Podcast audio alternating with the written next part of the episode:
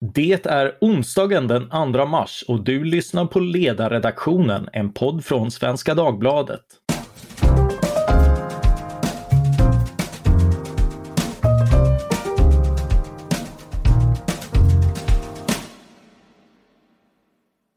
Jag heter Mattias Svensson och dagens ämne är sanktioner mot Ryssland. Med mig för att diskutera detta ämne har jag Mikael Koch, enhetschef på Kommerskollegium. Välkommen! Tack! Jag har Fredrik Eriksson, grundare och chef för tankesmedjan European Center for International Political Economy, ESIP. Välkommen! Tack så mycket! Och sist men inte minst Joar Forsell direkt från kammaren, riksdagsledamot och utrikespolitisk talesperson för Liberalerna. Välkommen! Stort tack! Jag tänkte att vi skulle börja med att bena ut vad som händer. Eh, vilka sanktioner är det som har införts och hur är de tänkta att fungera? Fredrik, om du börjar. Ja, det vi ska börja med att säga är egentligen att EU och USA, liksom en del andra länder, hade ju sanktioner mot Ryssland sedan tidigare. Ända sedan 2014 så har vi ju sanktionerat handel med Ryssland på grundval av att Ryssland då eh, invaderade Krim och eh, började bete sig på ett sådant sätt som bröt mot internationell lag och som gjorde att, eh, att västvärlden framförallt kom att reagera på detta. Och ända sedan dess så har vi halvårsvis i EU, som det heter, rullat över de här sanktionerna så att de har ju fortsatt Ehm, även om det funnits kanske perioder då en del medlemsstater i EU har önskat att man skulle ta bort de här sanktionerna och börja tina upp relationen till Moskva så har de ju fortsatt och påverkat handeln väldigt mycket. Jag har ju till exempel gått ifrån för svensk del en, en handel med Ryssland som kanske representerade 5-6% av Sveriges totala handel till att den nu legat på någonstans mellan 1-1,5% Så att det är ju en märkbar förändring som skedde redan då. Vad som har kommit nu är ju framför allt att man har börjat använda sig av finansiella sanktioner som är oerhört kraftiga och det är ju framförallt det beslut som kom under helgen att man inför sanktioner mot den ryska centralbanken. Vilket i grund och botten innebär att vi har fryst ungefär två tredjedelar av Rysslands eh, valutareserv, alltså den reserv som Ryssland hade tänkt att använda sig av för att upprätthålla rubelvärdet och att hjälpa ryska bolag att betala sina lån eh, till andra delar av, av världen fastän kraftiga sanktioner skulle komma. Att, att sanktioner skulle komma ännu mer, det, det hade nog Moskva förstått men man hade nog inte räknat med så här kraftfulla, så här kraftfulla sanktioner. Så att de här finansiella sanktionerna eh, plus det vi har gått mot ryska banker, det vi går mot ryska oligarker och alltså enskilda individer med stora tillgångar utomlands gör ju att vi är på väg mot en komplett isolering av eh, den ryska ekonomin från åtminstone den, den västerländska ekonomin. Sen så kan det finnas länder som vill fortsätta hitta något sätt att handla med Ryssland eller att göra finansiella transaktioner med Ryssland. Att till exempel talas om att Kina är ett sådant land som kanske skulle kunna bli någon slags new sugar daddy för Ryssland. Nu tror jag inte att det kommer hända men, men det kan finnas liksom möjligheter för, för Ryssland att kunna göra några slags transaktioner med omvärlden framöver. Men, men i grund och botten så håller ju dörren på att stängas för Ryssland med att kunna bedriva någon slags meningsfull ekonomisk verksamhet överhuvudtaget med Europa, USA och större delen av de allierade till USA och EU. Vad händer rent konkret med de här egendomarna som olika stater fryser för de här enskilda oligarkerna? Vad som händer beror lite grann på beroende på vilken tillgång det är. Men om du tar deras finansiella tillgångar, alltså om de har innehav i banker eller om de är har um, brokers som sitter i London eller New York som handlar för dem så innebär det att resurserna som finns på plats de fryses, de, de sätts på ett bankkonto och de här personerna får inte få någon så att säga, tillbörlighet till de här resurserna så länge sanktionerna finns där. Det är en annan sak om du äger fastigheter eller om du har liksom en stor jakt som ligger i någon hamn. Ehm, ja, eller en fotbollsklubb. Eller en fotbollsklubb, precis. Ehm, det, det här liksom är ju, där har du löpande kostnader som måste kunna betalas och där får ju då den stat som inför sanktioner får ta ett större ansvar för att liksom hantera själva ordningen med hur det där, hur liksom innehavet av den där sanktionen, eller innehavet av, där, av värdet av den där tillgången ska vara. Men i grund och botten så rör man sig väldigt snabbt mot att, att den som äger den här tillgången kommer ju att konka. Äger du en fotbollsklubb eller om du äger en stor fastighet och du inte kan betala löpande kostnader eller löpande räntor eller vad som helst så kommer man att börja kräva in från banker och andra eller företag som säljer tjänster till dig kommer börja kräva in betalning och får de inte betalt så kommer de att till slut gå till domstol och kräva att du går i konkurs och då måste den här tillgången säljas. Så det kommer att hända och, och det är ju det som ganska snart kommer att hända att liksom de fastigheter, eh, andra liksom lyxprodukter som man har suttit på, antikviteter eller eh, stora båtar och någonting sånt där, de kommer ju successivt att börja säljas och eh, tillgodo eh, innehavet kommer liksom att hållas på en statligt kontrollerad bank, på en centralbank. Mm, jag hade en läsare som undrade, skulle man inte kunna använda de här resurserna till att, att kompensera eh, Ukraina för skadorna? Ja, det är mycket möjligt att man kommer att göra det framöver. Än så länge så, vi har ingen, ingen lagstiftning som gör att vi kan i grund och botten konfiskera en massa resurser. Vi kan ju frysa tillgången till det hela men, men de personer eller de institutioner som har fryst tillgången till, de har ju också rätt att gå till domstol att försöka så häva den här frysningen. Om, de kan, om en rysk oligark kan bevisa på något sätt att de inte alls insyltade i någon slags uh, uh, ryskt nätverk som har fått uh, massa privilegier från, från Moskva, från, från Kreml och så vidare så, så är det väl möjligt att en, en domstol skulle kunna lätta på en del av det här. Eh, och det är ju ganska vanligt om vi tittar på sanktionerna som varit mot, mot Iran tidigare eller mot en del andra så eh, när man börjar med sanktionerna så kastar man ju nätet väldigt brett och de flesta banker som nu är under, under lag från USA och från, från EU att eh, i, i grund och botten ta full kontroll av de här sanktionerna. De kommer ju ta allt, de kommer inte röra någon resurs som finns kopplad till ett ryskt bolag eller ett ryskt skal, skalbolag någonstans utan man kommer att vara oerhört försiktiga och efter ett tag så kommer en del att börja eh, kräva tillbaka det här därför att liksom man, är, man är inte en entitet som ska bli sanktionerad. Så att det kommer ju dröja ett tag innan man har löst det här men sen så blir frågan hur, hur lång tid som kriget pågår och hur lång tid som sanktionerna finns på plats.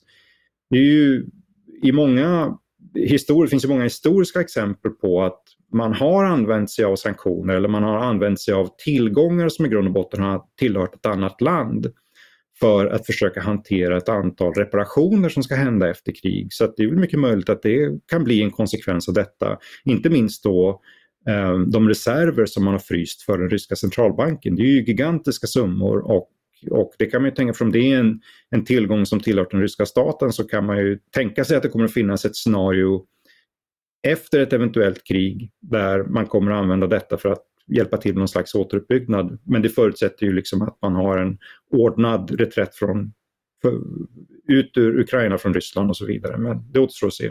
Du eh, förebådar väldigt, du har redan svarat på väldigt många följdfrågor.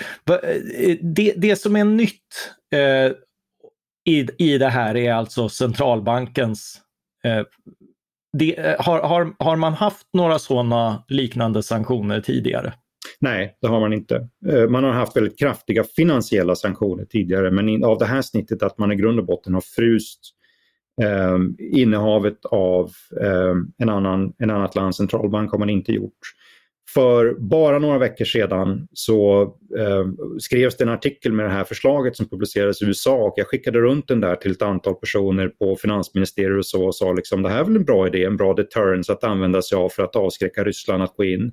Och alla svarade att men det här är ju en fullkomligt galen, totalt vild idé att man ska frysa tillgångarna för en centralbank och några veckor senare så var det precis det som hände så att det här är ju liksom är verkligen på eh, otrampad terräng.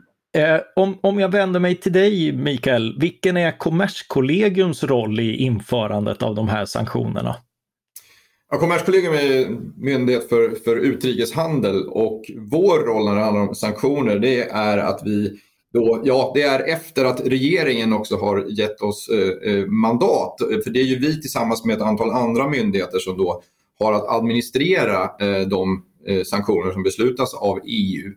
Så att vi eh, avvaktar egentligen att få vår roll specificerad men eh, den kommer att handla om, eh, bedömer jag i alla fall här, att vi kommer att ha eh, ansvar för ett antal eh, varor, eh, produkter eh, som man inte då får handla med. Och då finns det en del eh, undantag så vi skulle kunna få eh, ärenden, ansökningar om att man ändå får skicka de här varorna. Men även här ser vi ju en ganska ordentlig skärpning. Eh, det är varor som då inte eh, Utgångspunkten är att man, det är ett exportförbud för de här varorna. Vi har ju haft eh, sanktioner tidigare när det handlar om varor men då har det riktats mot vissa sektorer.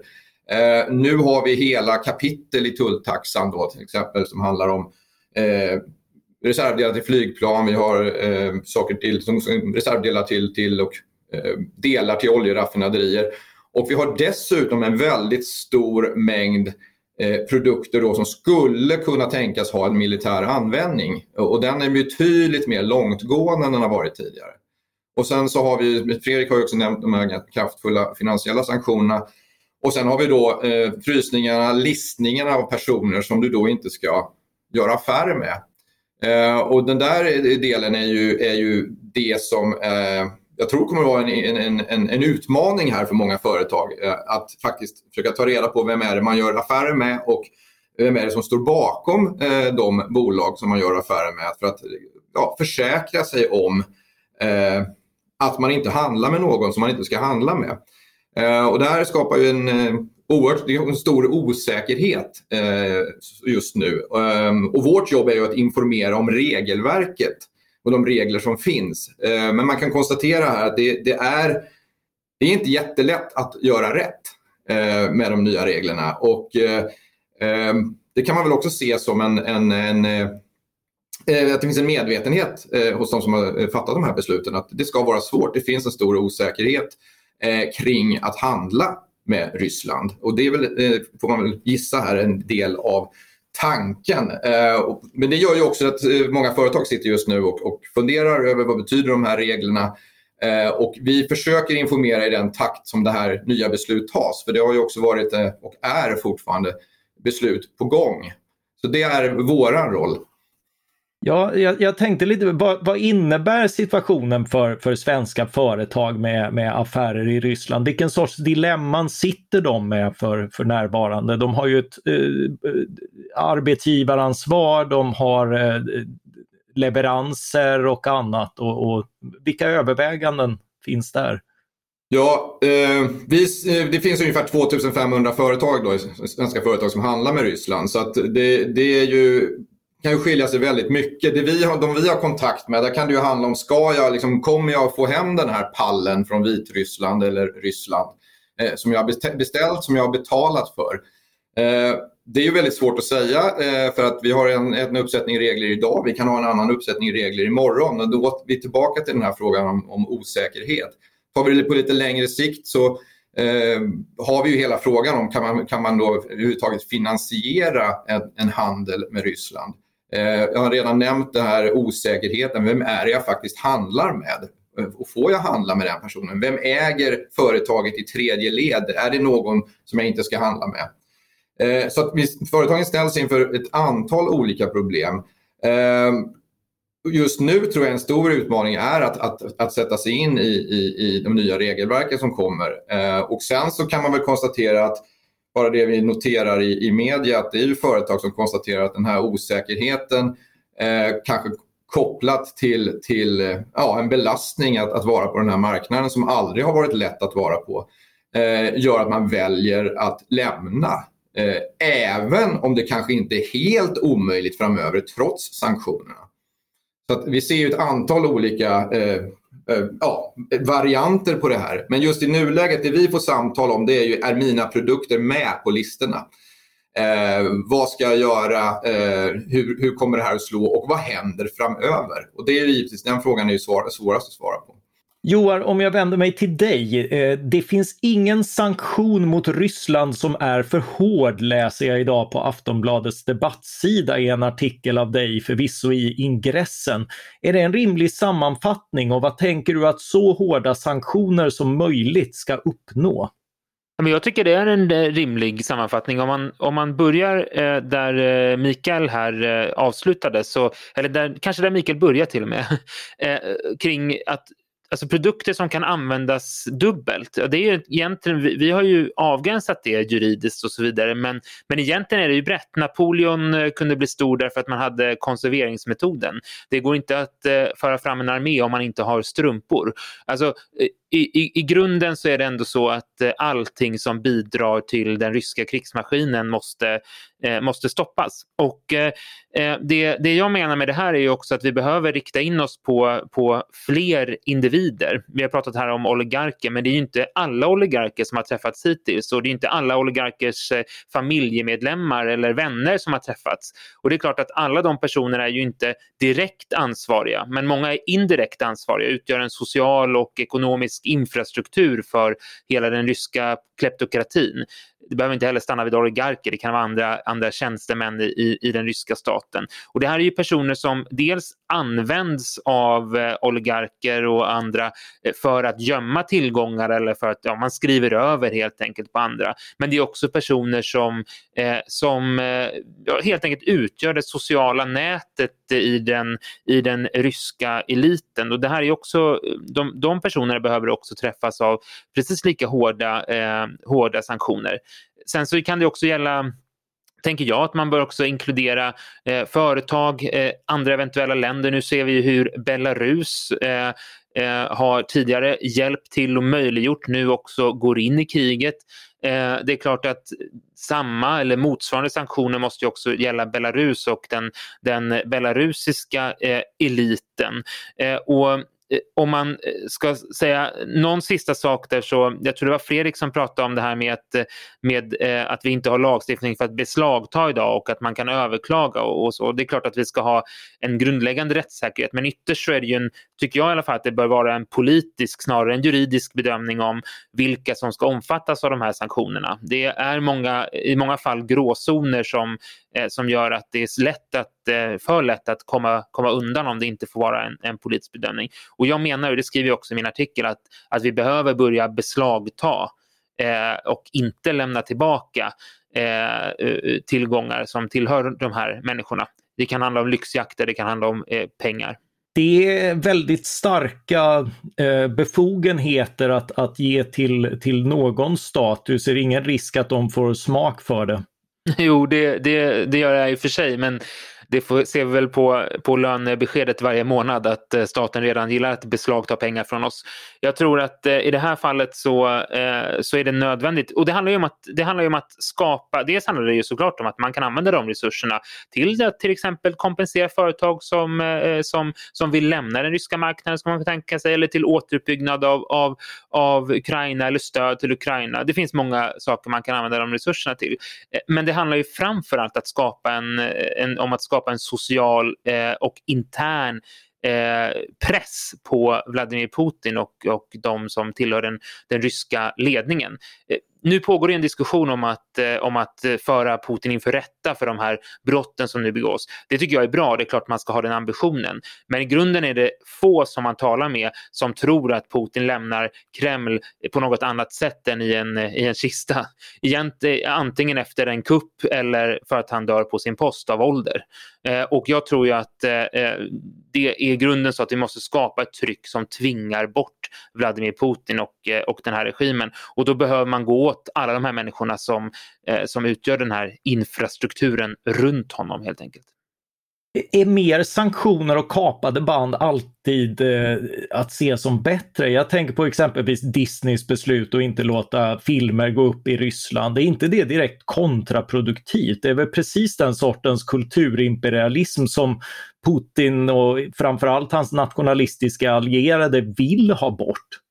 Ja, där kan jag hålla med dig. Att eh, det, finns såklart, eh, det finns såklart saker som, som, som ryssar ska ha tillgång till ändå. Och jag tycker man det är viktigt här att skilja på personer som är direkt eller indirekt ansvariga och vanliga ryssar som ju i hög grad motsätter sig det här kriget och, och inte ska drabbas lika direkt. Sen så är det klart att de, eh, de sanktioner som slår på hela den ryska ekonomin drabbar ju också dem. Men jag skulle, kunna, vill egentligen, skulle egentligen kunna tänka mig att gå ett steg längre och, och man kan fundera kring om om det inte skulle behövas ett, ett Voice of Europe liknande Voice of America, alltså en, en fri oberoende, eh, ett fritt oberoende nyhetshus som kan sända nyheter på ryska när den eh, ryska staten eh, an, i, annars ser till att allting bara är är propaganda. Eh, sen så en sak jag vill lägga till här också är ju att eh, en ytterligare form av sanktion som, som inte handlar om vad som händer i Ryssland är också de, den typen av sanktion som handlar om vad kan, vad kan personer som är kopplade till den,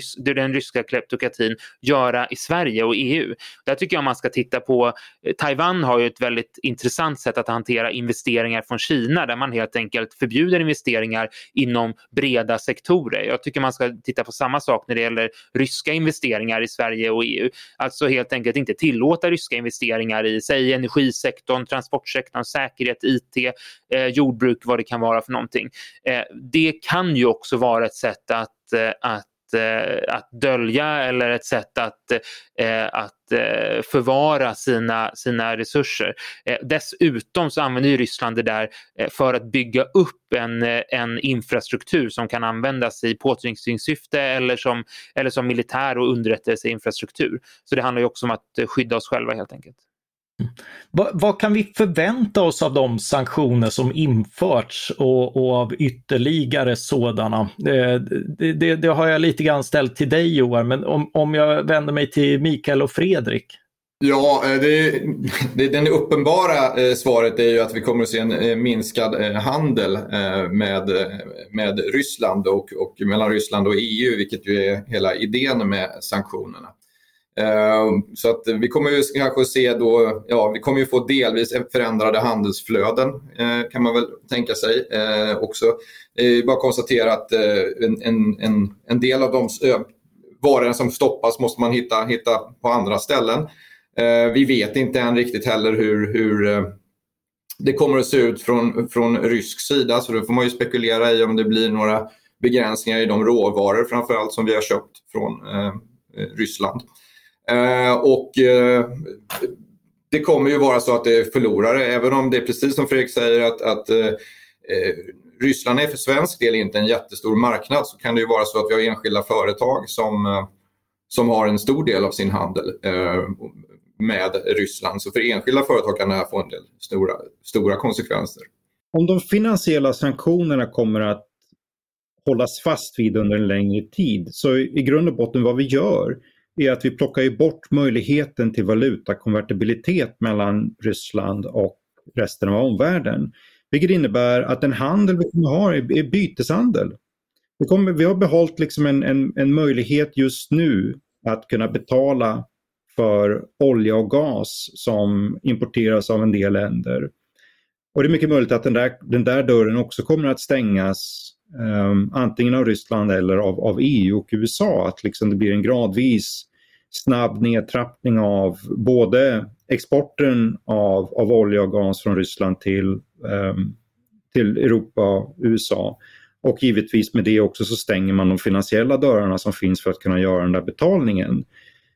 Um, men vi kommer ju, kan ju förvänta oss att liksom inom, inom loppet av två veckor, tre veckor så kommer ju kraven från både USA och Europa vara att, att eh, den betalning som man gör för de här produkterna får inte gå tillbaka till USA utan de får liksom de får man liksom samla i, en, i ett dotterbolag som finns lokaliserad i, i, i det landet. Och, så att det är ju, i, i grund och botten så vi talar om är ju liksom ett, ett finansiellt massförstörelsevapen som vi tagit till mot USA som kommer att ha jättekraftiga effekter. Alltså vi kommer mot Ryssland? Mot, ja, förlåt, mot Ryssland. Vi, kommer, vi talar ju om, att, om, om en utveckling där um, tillgångsvärden på ryska innehav kommer att falla väldigt, väldigt kraftigt. Där den ryska skuldmarknaden både liksom för företagsobligationer, för hushållsobligationer kolossalt kraftfullt påverkade. Ehm,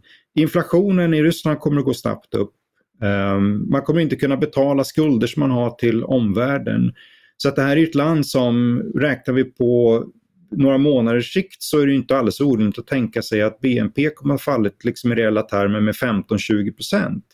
Och eh, en, en liksom väldigt kraftfull ekonomisk och finansiell turbulens internt inom Ryssland så, så tillvidare det inte finns liksom någon annan stat som är villig att vara liksom den aktör som kommer att ge Ryssland access till en finansiell marknad någonstans så är det ju i grund och botten ett land som går mot autarki. Och det här kommer ju påverka givetvis alla andra länder som, eller andra bolag som försöker göra någonting med Ryssland.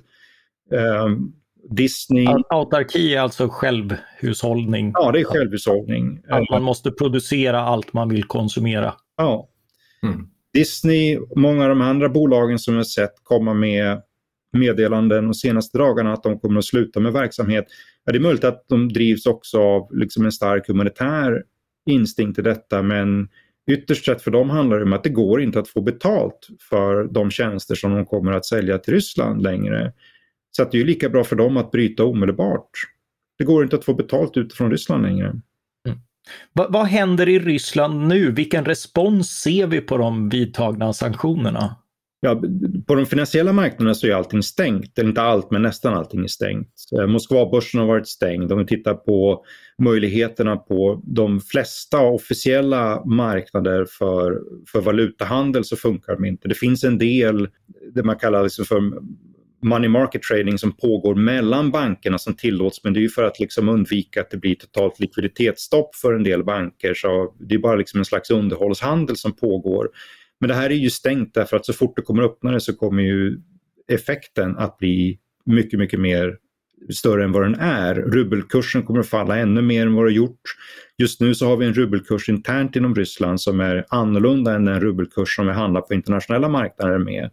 Så att man försöker liksom undvika att det här, att liksom den, de här explicita stora effekterna ska komma så snabbt som möjligt. Men ni har ju sett bilderna själv på människor som köar utanför bankomater för att plocka ut pengar nu för att kunna konsumera innan dess att inflationen har blivit så stor att, att, att du får ut mycket mindre för pengarna du har.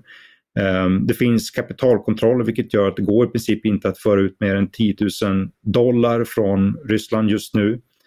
Um, och man försöker givetvis att ta kontroll över de utländska valutareserver som en del utländska banker i Ryssland sitter på. Så att är du liksom um, en, en stor internationell bank med ett kontor i Moskva eller någon annanstans i Ryssland så har du givetvis haft en del um, utländsk valuta på plats och den försöker ju den ryska staten ta just nu. Ehm, man kommer säkerligen också att gå på utländska bolag. Att i den mån H&M eller andra sitter på på reserver, eh, inte minst på de... ja, men om du har liksom en, en, ett dollarbaserat bankkonto eller eurobaserat bankkonto så kommer väl de successivt inte bara att omfattas av kapitalkontroller utan man kommer att konfiskera dem från, från de här bolagen också. Hur, hur kommer den ryska ekonomin att utvecklas framöver? Finns det någon väg framåt om, om sanktionerna blir kvar?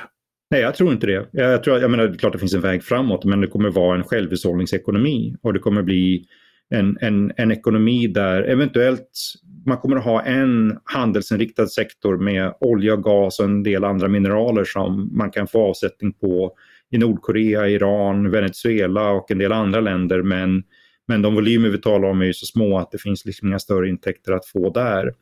Eh, jag tror inte ytterst sett att Kina kommer att bli den part som kommer att börja köpa så kolossalt mycket mer gas eller olja från Ryssland därför att de är, är i en position just nu som är oerhört besvärande för dem därför att ju mer de kommer att försöka hjälpa Ryssland ju mer kommer de att fastna i, i västerländska sanktionerna och riskera att den stora handel som man har till USA och EU kommer att riskeras.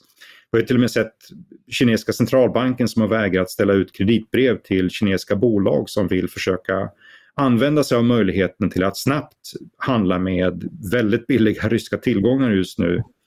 Eh, vi har liksom ett tvivel som finns från kinesiska centralbanken om att man ska vara anpasslig gentemot Ryssland när det kommer till att använda sig av den eh, yuan-baserade valutareserven som, som ryska centralbanken har haft. Så att det här kommer bli, det är autarki som är framtiden för rysk ekonomi. Är inte det lite grann vad, vad Putin har, har skissat på med sitt, eh, med sitt tänkta ryska block. Eh, Joar, spel, spel, spelar man eh, lite grann nationalisterna i händerna genom, genom att låta dem få den självhushållning de ändå tänkt sig?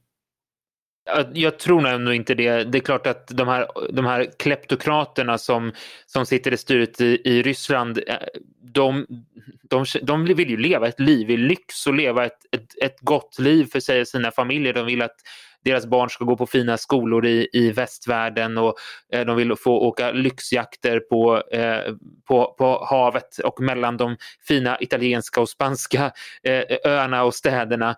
Eh, och de här sakerna kommer ju inte vara, kommer inte vara möjliga. Det, här, det innebär ju att eh, man drar undan eh, mattan för fortsatt eh, finansiering av den här typen av liv. Och det är väl en sån där sanktion som jag får säga någonting om det som man vill lägga till att, att eh, det, jag tänker att det inte bara ska handla om pengar utan det är väl också så att eh, vi behöver se till att eh, stänga ut, dra in arbetsvisum, eh, stänga, stänga, slänga ut studenter från, från skolor och universitet som, som just har de här kopplingarna till, till de ryska oligarkerna och, och, och kleptokraterna. Och en sak som, som Fredrik tog upp nu också handlar om, här, om hur lång tid framöver som, som sanktionerna ska ligga kvar. Det enkla svaret är att sanktionerna inte får lätta förrän Ryssland är ute ur Ukraina. Det, är ju, det, är ju grunden, det måste ju vara grundinställningen. Eh, och de kan möjligen skruvas åt ännu hårdare, men de får absolut inte lättas förrän Ryssland har, har helt och hållet lämnat Ukraina. Och den sista saken som jag vill lägga till där på det Fredrik tog upp nu är det här med oljan och gasen. Det, det, det, det verkar ju vara så att opinionen i allt fler e- europeiska länder också går i, i rätt riktning eh, från vad jag ser. Alltså att man inte ska ha rysk olja och gas för därför att vi inte vill vara beroende av detta. Eh, det är en, eh, I Tyskland är det en, eh, liksom en, en motståndshandling att eh, täta sina fönster så att man inte ska slösa på, på energin och behöver använda rysk gas. Och, och det är någonstans åt det hållet vi, vi vill. Jag tycker att vi ska skruva åt de här kranarna redan nu. Det, det funkar inte att, att fortsätta göda den, den, den ryska krigsmaskinen droppe för droppe med, med eh, när, man, när vi köper oljan så att säga. Varje, varje, varje gas, eh, varje, varje så att säga eh, varje droppe olja ska säga och varje, varje liter gas som vi använder i Sverige och i EU eh, göder ju den, den ryska krigsmaskinen. Det, det, behöver vi, det behöver vi stoppa med. Eh, stoppa. Eh, där, där har vi eh rätt. Jag, jag, tänkte ändå att vi, att vi skulle försöka se den. Alltså det här raserar ju oerhört eh, mycket band för lång tid framöver. Eh, alltså gasleveranserna kommer, eh, kommer bli kvar men inte öka och framöver så kommer de snarare att minska. Eh, finns det någon, eh, en del av sanktionerna och sådär är ju sånt vi kanske borde ha genomfört för länge sedan. Jag tänker på de som riktas mot auktoritära makthavare och kleptokrater kring som berikat sig på ett orättfärdigt sätt eller begått, begått kränkande handlingar. Men andra är ju sådana vi ändå hoppas upphöra med. Du har varit inne på vilka villkor eh, det, det kan ske Joar, men, men hur, hur lång tid skulle det i så fall ta att, att bygga upp och inkludera ett, ett Ryssland igen och vilken, eh, vad skulle det krävas för förändringar utöver, eh, ut, utöver eh, ett, ett utträde ur Ukraina? För jag tänker att det, det kanske är mer än så som krävs. Ja, men eh, i grunden så får man nog bara kommentera det här för att det, det, finns ju stor risk att det här, det här liksom anfallskriget från, från Ryssland övergår vid ett senare, i ett senare läge till en, till en lång och utdragen fas där, där eh, ja, som mer liknar eh, det som vi har sett i Afghanistan eller, eller ja, någonting åt det hållet. Där, eh, där vi får se Eh, små nålsticksattacker på de ryska ockupanterna under, under lång tid eh, framöver där det ukrainska folket fortsätter att göra motstånd. Det är ju så att säga risken om vi inte lyckas få Ryssland att, att dra sig tillbaka eh, snart. Och, och då kommer det här vara en lång och utdragen process. Lite beroende på vilken framtid det går till mötes så kommer ju vägen därifrån eh, vara olika. Det beror ju också kanske på vem som tar över i, eh, i Kreml efter, efter Putin. För det är klart att även om den ryska ekonomin raseras så finns det ju i grunden finns det ju en, en rysk stat och det finns eh, ryska institutioner och så vidare. Eh, men ju längre tiden går desto mer kommer detta eh, erodera. Så någonstans ligger ju den bollen ligger ju eh, hos, eh, hos Ryssland själva, hos eh, eh Kreml själva. Hur långt är man beredda att erodera sin egen, eh, sin egen, stats, sin egen stat egentligen? Hur långt är man beredda att erodera sin egen ekonomi för det här revanschistiska projektet. Eh, och, eh, och beroende på vem som tar över kan det gå ganska fort att bygga upp eh, ekonomin i, igen. Men eh, om det blir en ny Vladimir Putin så kommer det väl ta mycket lång tid. Mm. Eh, Mikael, har, har, man lyft den här sortens eh, eh sanktioner tidigare och finns det några erfarenheter i, i det fallet, hur man ska gå tillväga? Ja, det, finns ju, eh, det är klart att det är många, många exempel på att man har lyft sanktioner och, och man har liksom använt det också som, som en, en, en, en morot i vissa delar. Eh, så det, det, är väl, eh, det är väl fullt möjligt men, men det är klart att det är väl ingen som ser det i det här läget. Det jag tycker man kan möjligen fundera över här också det är ju den, den samordning som har skett mellan, mellan EU och USA. Den koordinering som har varit ganska långtgående och, och, och jag skulle också fundera på den här, eh, om det finns en annan agenda framöver att, att faktiskt börja jobba med någonting proaktivt. Att det inte eh, bara är någonting, eh, att vi, vad heter det uttrycket, don't waste a good crisis. Att också kunna göra en omorientering och titta på vad kan vi liksom göra tillsammans? Kan vi få igång en, en, en ett handelsavtal med USA för att så att säga, i någon mån kompensera och, och, och hitta de här eh, Eh, länkarna i världen. Vi behöver ju någon form, en, eh, en ny coalition of the willing eh, för att hitta liksom, den positiva eh, utfallet ur det här också på något sätt. Va? Det behöver kompenseras det, det eh, elände som vi nu ser här på något sätt också. Fredrik, du som har en eh, handelspolitisk tankesmedja, eh, om, om, man, om man tar det stora, hur pass omvälvande är den här förändringen och, och eh, hur ser du att den utvecklas? Alltså handelsmässigt för världen så är ju egentligen ingen större fråga. Jag menar, det kommer bli en del problem just nu som adderar till ett antal strukturella problem som har funnits efter krisen med problem med hamnar, logistikkedjor och så vidare. Men Eh, och det kommer innebära att vi får en del prishöjningar som kommer att komma men, men över tid så kommer det där att justeras. Det här är ju liksom sanktioner som införs mot ett land. Det är inte så att vi inför liksom en hög tull mot alla länder i världen utan det här, det här kommer ju, handeln som vi har haft med Ryssland kommer ju substitueras ganska fort.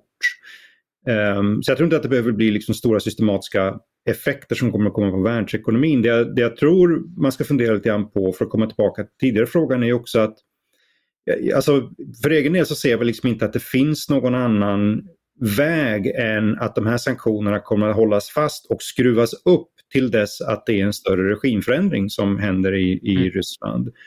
Och att bara att man kliver ut ur Ukraina tror jag inte är en, en, en option för att börja lätta på sanktionerna. Ryssland är en, en jag menar det är ju i grund och botten en maffiastruktur med en kärnvapenbestyckad militär kopplad till sig.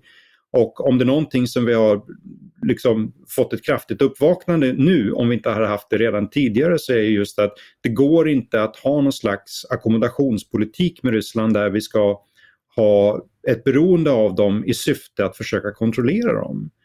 Och om de här sanktionerna pågår så kommer det innebära att, att vår konsumtion av de produkter som Ryssland exporteras till oss kommer ändras. Så att när sanktionerna en gång lättas så är det inte så att det kommer att vara som det var 1991 att liksom, Tyskland hade köpt en massa gas av, av Sovjet under, under kalla kriget så att det fanns liksom en, en leveransstruktur att basera mer försäljning på.